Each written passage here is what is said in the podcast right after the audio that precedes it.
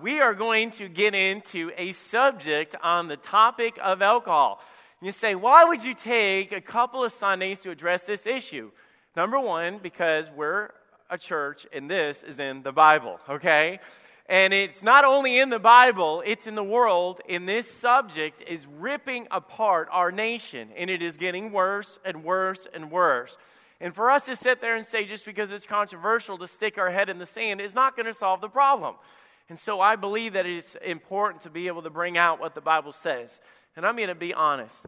I have studied this to the point where I had I had 18 pages of notes just to bring this morning, and I had to come in this morning just to pull it apart to figure out what I could bring in in, in a, a 30, 35 minute portion this morning because I am bringing this into uh, in two weeks. Today will be the warning of what the Bible says about alcohol, the warning, flashing it before us and coming out.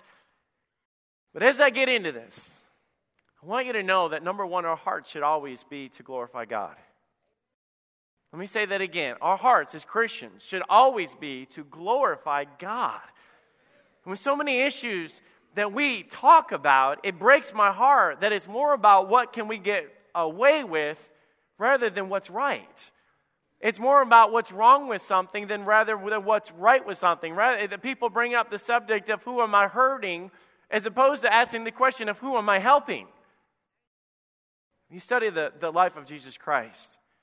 And everything that we do, we should be asking, how does this glorify God? Because he says, whether therefore you eat or drink, you do all to the glory of God. How would this affect my life, my witness, and my purpose? How would this help me point people to Christ? And how does this edify me and others?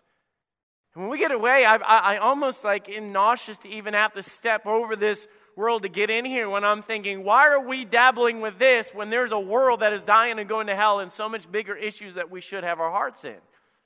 But I also know that Satan has wrapped this leash around so many people's ankles and he's dragging them around with it. And I believe that we need to speak up because we are light in the darkness and we can't be when the light's not shining through us. As pastor, I will be transparent as I talk through this because I'll be honest, I am already biased against it. I know the subject of this that I'm getting up to tell you this morning is what does the Bible say about it? And I'm big on, I'm, I'm not going to preach my opinion. But as a pastor that deals with people, I can't help get away from seeing the devastation of it. And I, I, I can't tell you how it breaks my heart over and over and over again the more that I study this and how I know that the Bible always makes sense in the respects that God's going to do things for our edification.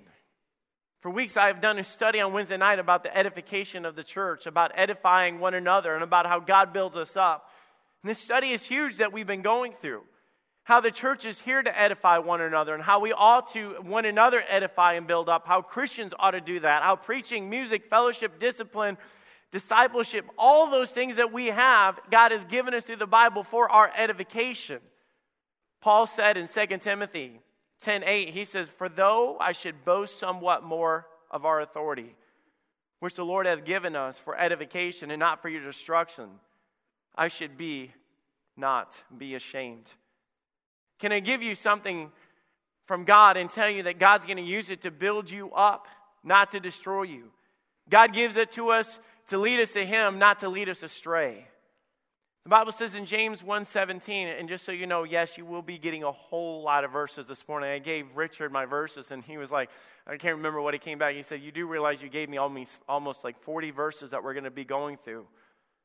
The Bible says, Every good gift and every perfect gift is from above, and coming down from the Father of lights, with whom there is no variableness, neither shadow of turning.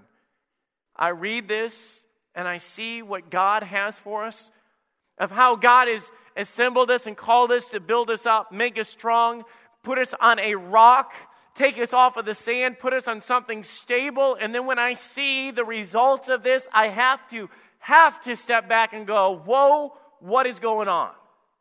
Because Christians will take this world that I'm about to unveil to you and put a big label on the bottom of it, uh, uh, of different labels that we've done of justification of it, and it breaks my heart. Each year in the United States alone, nearly 85,000 people die from alcohol related causes, making it the third leading preventable cause of death in our country. Globally, alcohol is used as the fifth leading risk factor for premature deaths and disabilities among between the ages of 15 to 49.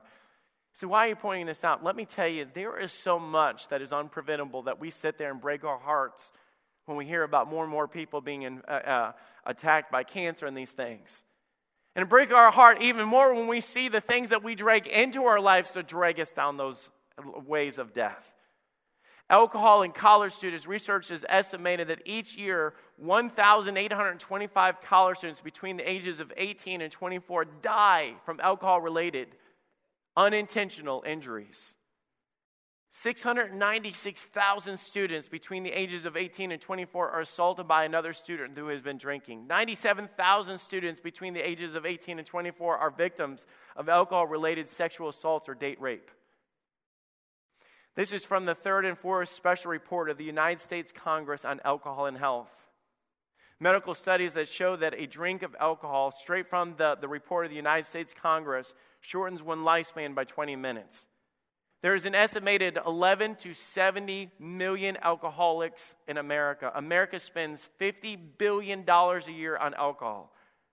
The government established that alcohol problems cost the American economy $68.6 billion a year. More than 25,000 people a year are killed on the highways every year due to alcohol. One person dies every 20 minutes in an alcohol related accident. 83% of all fire fatalities are alcohol related. 50 to 60% of all drownings are due to alcohol. Up to 80% of suicides are alcohol related. 65% of all child abuse is alcohol related. 750,000 people suffer injuries due to alcohol related incidents, including abuse, car accidents, and rape. 200,000 people die every year due, due to alcohol consumption alone, dealing with abuse, murder, or DUI. You step back and say, Why am I saying all this? Because I, I can't figure out why we entertain something that has done nothing but destroy lives. I've seriously questioned how does alcohol edify? When I study the Bible and see all that God says that it does for the church to be edifying and for Christians, what has it contributed how has it advanced the cause of Christ? And I'm talking about, you guys know right now, I'm, I'm not standing on the Capitol right now pleading to a nation. I'm, I'm standing in the midst of Christians that carry their Bible, that have been sold out called out to be light in the world. That's, and that, that's the shame of this when I'm sitting there saying, why are we sitting there debating something of this? In all of my years of pastoring, I have, hear, I have heard many, many couples confess many things to me. I've had people come in and say, Pastor, we, have been doing horrible. Pastor, I'm, I'm going I'm to tell you right now that we, we've, we've had our lives falling apart for different that, but I've never had, ever, ever had a couple come in my office and say, Pastor, you know what? We, were, we, were, we hit bottom. We were falling apart. We had this and that, and everything was falling apart in our lives, and we weren't getting along, and I, I was being a bad parent, but man, praise God, everything turned around and look over at him and say, Well, what, what, what changed things? What, what, what helped you? Well, I don't know. I started drinking and everything just came together. In all my years, I, I, I'd love to hear one, one, one uno statement of somebody saying, I was doing bad, but alcohol made it better. I read these statistics and you say, man, you're getting way off because this is not. Well, I, I have, to, I have to tell you from my perspective of why this tears me up so bad. Stories are very common in the theme of alcohol that comes across our desk and offices. Godly, loving, faithful people that start off drinking simply from hanging out and drinking with the guys at work or a teen that went out to be able to fit in with his friends, and it takes a hold of them. Let me tell you, I've been with so many people that have said the idea that I, I, I have control of this or I can control it. I know my limits. Won't be me. Can I tell you, every person that's ever started to be one of these statistics has started with that same testimony? No one has ever said, hey, tonight I'm going to drive and there's a good chance I could kill somebody. Nobody has ever drank and said that, you know what, I, I, I'm going to do this, and, you know, if I mess up my liver, I'll just get another one. No big deal. Nobody's ever started off saying, My, my goal is to become an addict. No one has ever said, you know what, I'll drink, but I'll probably end up going to beat my wife and I'll just apologize to her. Nobody premeditates these things. The thing is, we're messing with something that wasn't meant to be messed with and it gets a hold of us. It all comes down to the fact that they played with something that took a hold of them and it bit them like a viper. They did not intend to go to jail for life or DUI accident. They don't even remember the incidents. They only intended on having a good time. The Bible is filled with warnings of a lot of things to protect his children. The Bible says in 2 Corinthians 2:11 lest Satan should get advantage of us for we are not ignorant of his devices. So today I have the burden to bring before you the message on what the Bible says of the warnings of alcohol.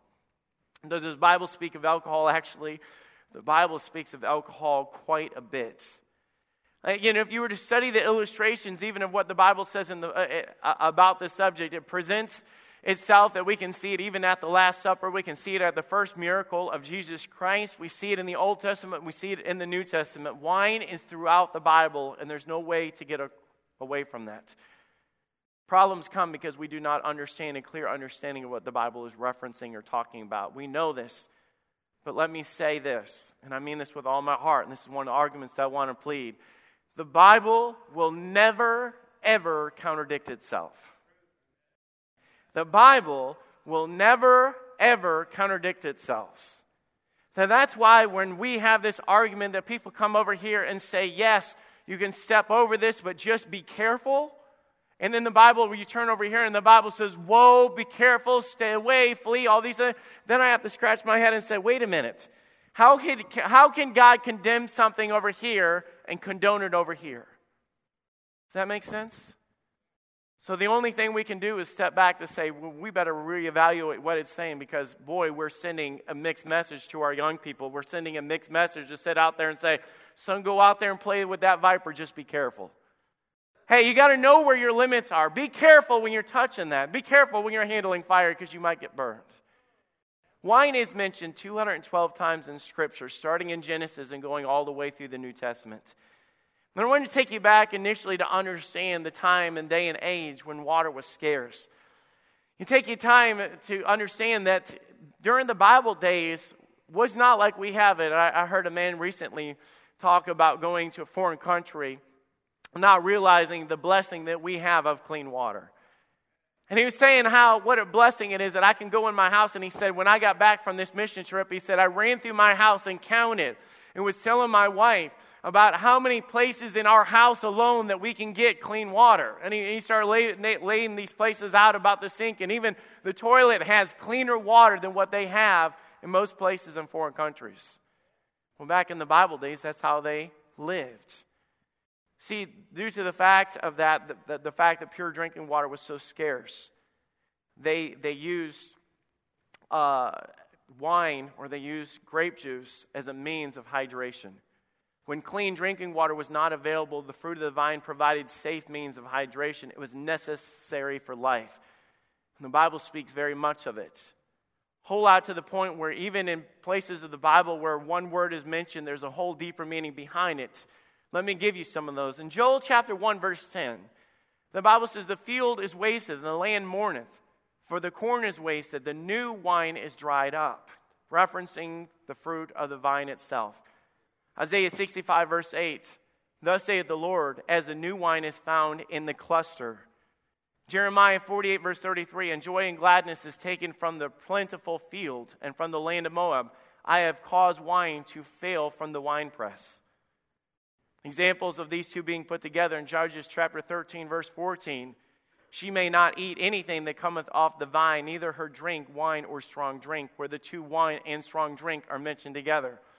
Say, why are you mentioning that? Within this subject, so many people come back and say, hey, the Bible speaks a lot about wine and it's okay and it's okay and it's not okay here and there. And all this confusion comes from that because of the fact that they've lumped it all into one category not understanding that back in the day they did not have preservation or uh, pasteurization, a lot of the methods that we have today. So they used wine as their method, or the juice or the fruit of the vine for their hydration.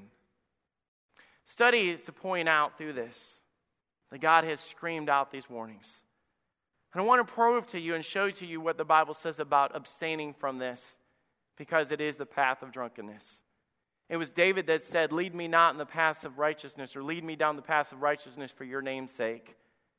I want to take you to James chapter 1, verse 13. And there's a number of passages that we're going to be looking at, but setting this up of the warning. James chapter 1, verse 13, the Bible says, Let no man say when he is tempted, I am tempted of God, for God cannot be tempted with evil, neither tempteth he any man. Let, let me read that again. God cannot be tempted with evil, neither tempteth he any man. So when is a man tempted? But every man is tempted when he is drawn away of his own lust and enticed. Then when lust or temptation hath conceived, it bringeth forth sin, and sin, when it is finished, bringeth forth death. Do not err, my beloved brethren. Over and over again, the Bible makes it very, very clear that it will not be our God that leads you down this path to be tempted.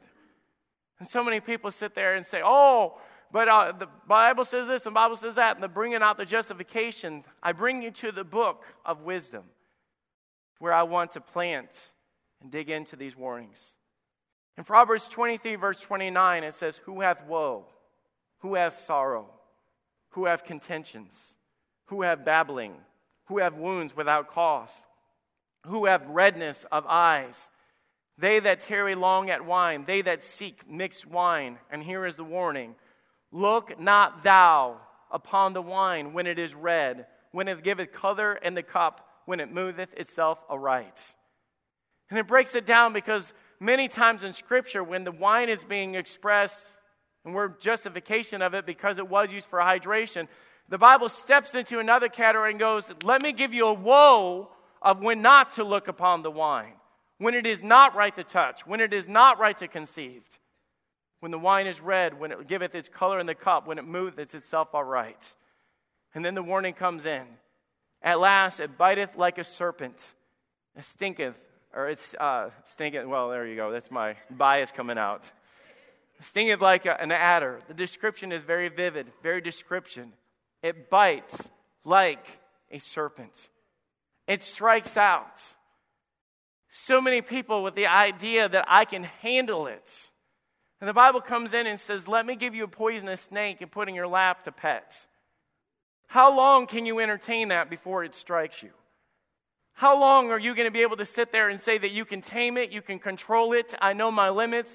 And the Bible says the description, hey, let me put it like this it striketh like a serpent when you have no idea that it's coming when I think that I have this under control. If I was to go back and give you a good illustration of this, I'd have to take you to Eve in the Bible. She knows what it's like to walk up to a serpent. Eve was in the very presence of evil, and Eve, in the very presence of Satan, did not even realize it. What at first she was calling wrong, she talked about eating of the tree of knowledge of good and evil that God told her not to eat. She quickly looked at differently. She was deceived, but it was not by accident, it was by Satan's plan. And this bite of sin passed upon her husband, and so on and so forth throughout history. You cannot control the nature of alcohol any more than you can control the nature of a serpent. Verse 32 At last it biteth like a serpent and stinketh like an adder. The word adder is another word for a viper. This is the warning of the sting or the venom of the viper. Once the viper strikes, the poison slowly begins to spread throughout your bloodstream. It alters you in ways that you did not immediately recognize. This is why so many people do stupid things under the influence. Do you know why they call it a DUI rather than saying don't drive drunk? Some of these things I was really pulling back because I have two weeks to address this. The next week's message, just so you know, will be a lot different than this one more painting, uh, uh, pertaining to the application of every Christian, whether you have an opinion about this or not. They call it DUI, driving under the influence, because it's under the influence that alters your state of being able to reason or make good decisions. The reason why most people bring it too far is because once you are under the influence, you begin to do stupid things and things that you never thought that you would do. Let me give you a biblical illustration, which is in verse 33 Thine eyes shall behold strange women Thine heart shall utter preserve, uh, perverse things. He thou shalt be as he that lieth down in the midst of a sea, or he that lieth upon the top of a mast, talking about being on the sea of, uh, uh, uh, or being out on a boat where you cannot stand or have any firm footing. They have stricken me. Shalt thou say, I was not sick? They have beaten me. I felt not. When shall I awake? Will I seek it yet again? If that's not, and I'm not going to stand there, I, I could not sit there, and I'm not going to say that this is a disadvantage because I do not look at a disadvantage and say, I've never been drunk. I'll be honest, I have never been drunk. And I say that to the glory of God. I'm not saying that to pat myself on the back, but I've done that because of the fact that I've put into my heart the warnings that God has said to preserve me from those things. What a good father does when he's telling his children. I think of good people and I just had this trap, the deception, the sting of a viper, that is said only in moderation. I have to take you back to Genesis chapter 9 and verse 20. A man that was a godly man. His man uh, this man's name was Noah. And the Bible says that Noah began to be a husbandman, and he planted a vineyard, and he drank of the wine and was drunken, and he was uncovered within his tent. I could go on and on and explain the uncoveredness was doing and taking it further than he ever thought that it would take him, who was a man of God. In Genesis chapter 19, verse 31, I also bring it to another man. Now, Lot, none of us would sit there and say he was the most outstanding citizen or the example of a Christian that we'd use today. But the Bible does say that Lot found favor in the eyes of the Lord. And the firstborn said unto the younger, Our father is now old. This is after they were rescued from Sodom and Gomorrah. This is after Lot's wife had passed on from looking back when God told her not to look back. Our father is old, and there's not a man in this earth to come into unto us after the manner of all the earth. Come, let us make our father drink wine, and we will lie with him that we may preserve the seed of our father. And they made their father drink wine that night. And the firstborn went in and lay with her father, and perceived not when she lay down, nor when she arose. Verse 35 And they made their father drink wine that night also, and the younger arose and lay with him. And he perceived not when she shall lay down, or when she arose. Thus we were both of the daughters of Lot with, the child, uh, with child by their fathers. This is why the Bible warns us in Proverbs 20, verse 1 wine is a mocker, and strong drink is raging. Whosoever is deceived thereby is not wise. Let me stop and ask you, since we're on the subject and the Bible has compared it to the viper, to the snake, to the serpent, and we know who is compared to that throughout Scripture. Let me take you once again where the Bible says, Whosoever is deceived thereby is not wise. Who does the Bible describe as the deceiver? That old serpent, the devil. He has always worked through deception.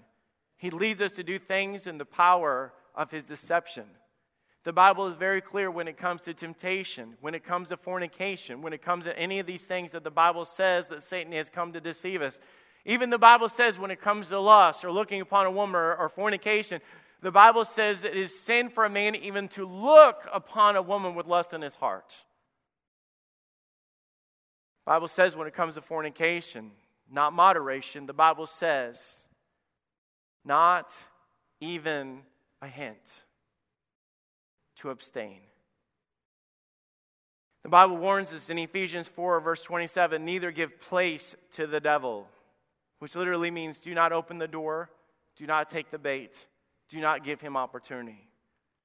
Bible says in 1 Peter 2:11, "Dearly beloved, I beseech you as strangers and pilgrims, abstain from fleshly lusts which war against your soul." To tell a college student, yes, go to that frat party and have a great time, just know when to quit drinking. The Bible does not say to stand firm within the midst of temptation. He said, abstain from fleshly lusts which will war against your soul. 2 Corinthians 6:17 Wherefore come out from among them and be separate saith the Lord and touch not the unclean thing and I will receive you. When it comes to temptation, God commands us always to flee, not to fight.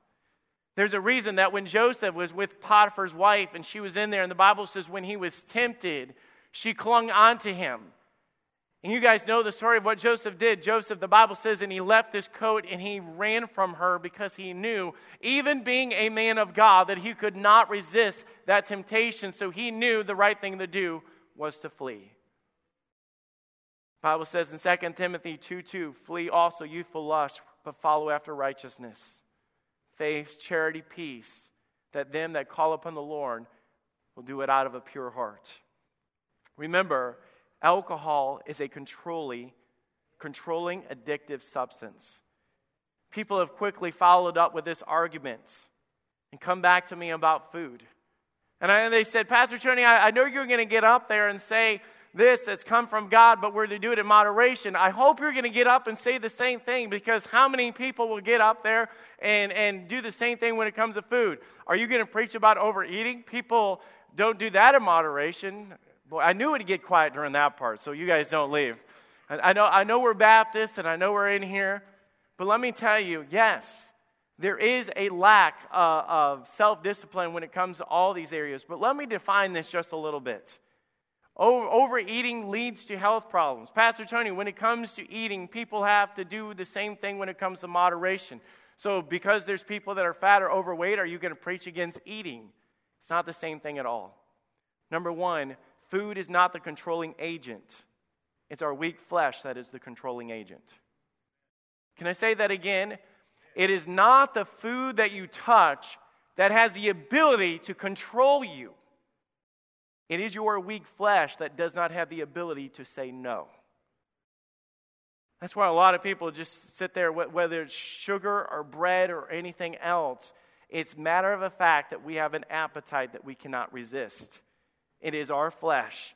People overeat, not because they're addictive nature of pizza, but because they like to eat pizza. Number two, let me say to the same argument the Bible does not compare food to a viper. Sit there and say it's the same thing. If you want to do that, show me a verse because I'm bringing out the verses that the Bible says abstain from this because it's striketh like a, like a viper. Nowhere in the Bible does it compare apple pie to a viper.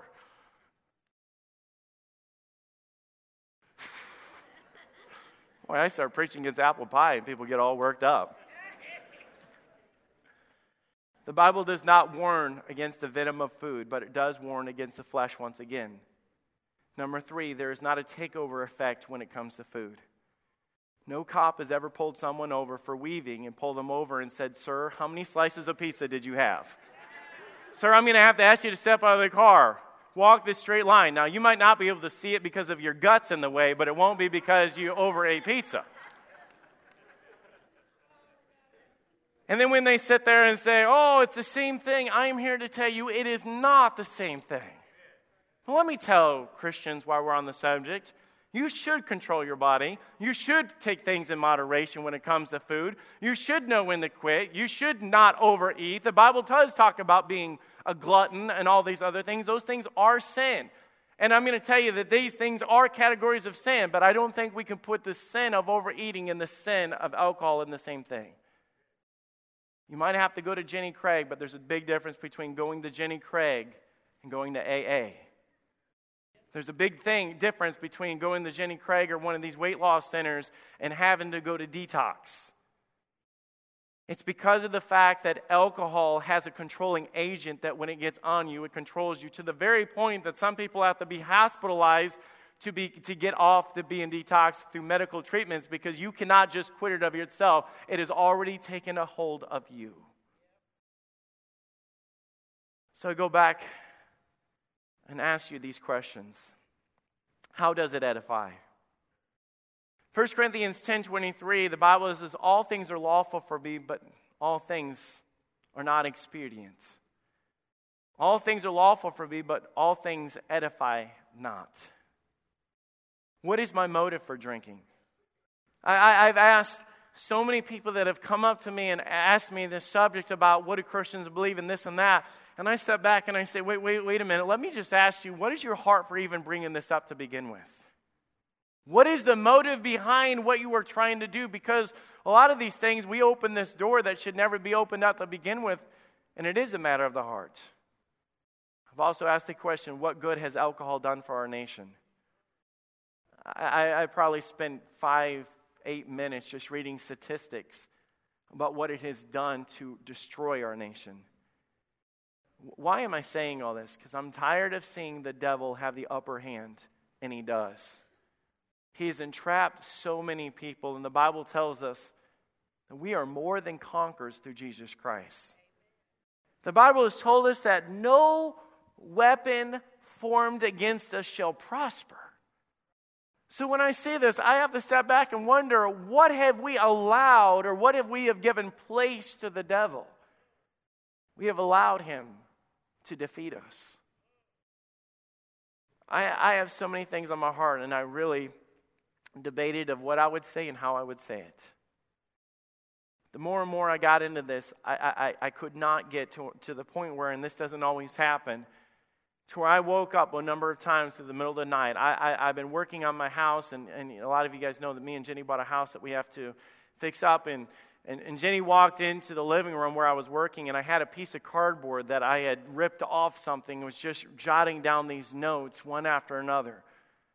And I, and I wrote down and I, I, I read this book about the history behind it. And we're going to get into some more of that stuff next week. I got into a book that talked about the history behind it and the Bible and the breakdown of the words and all this other stuff. And then I thought, you know what? We could pick that stuff apart all day long.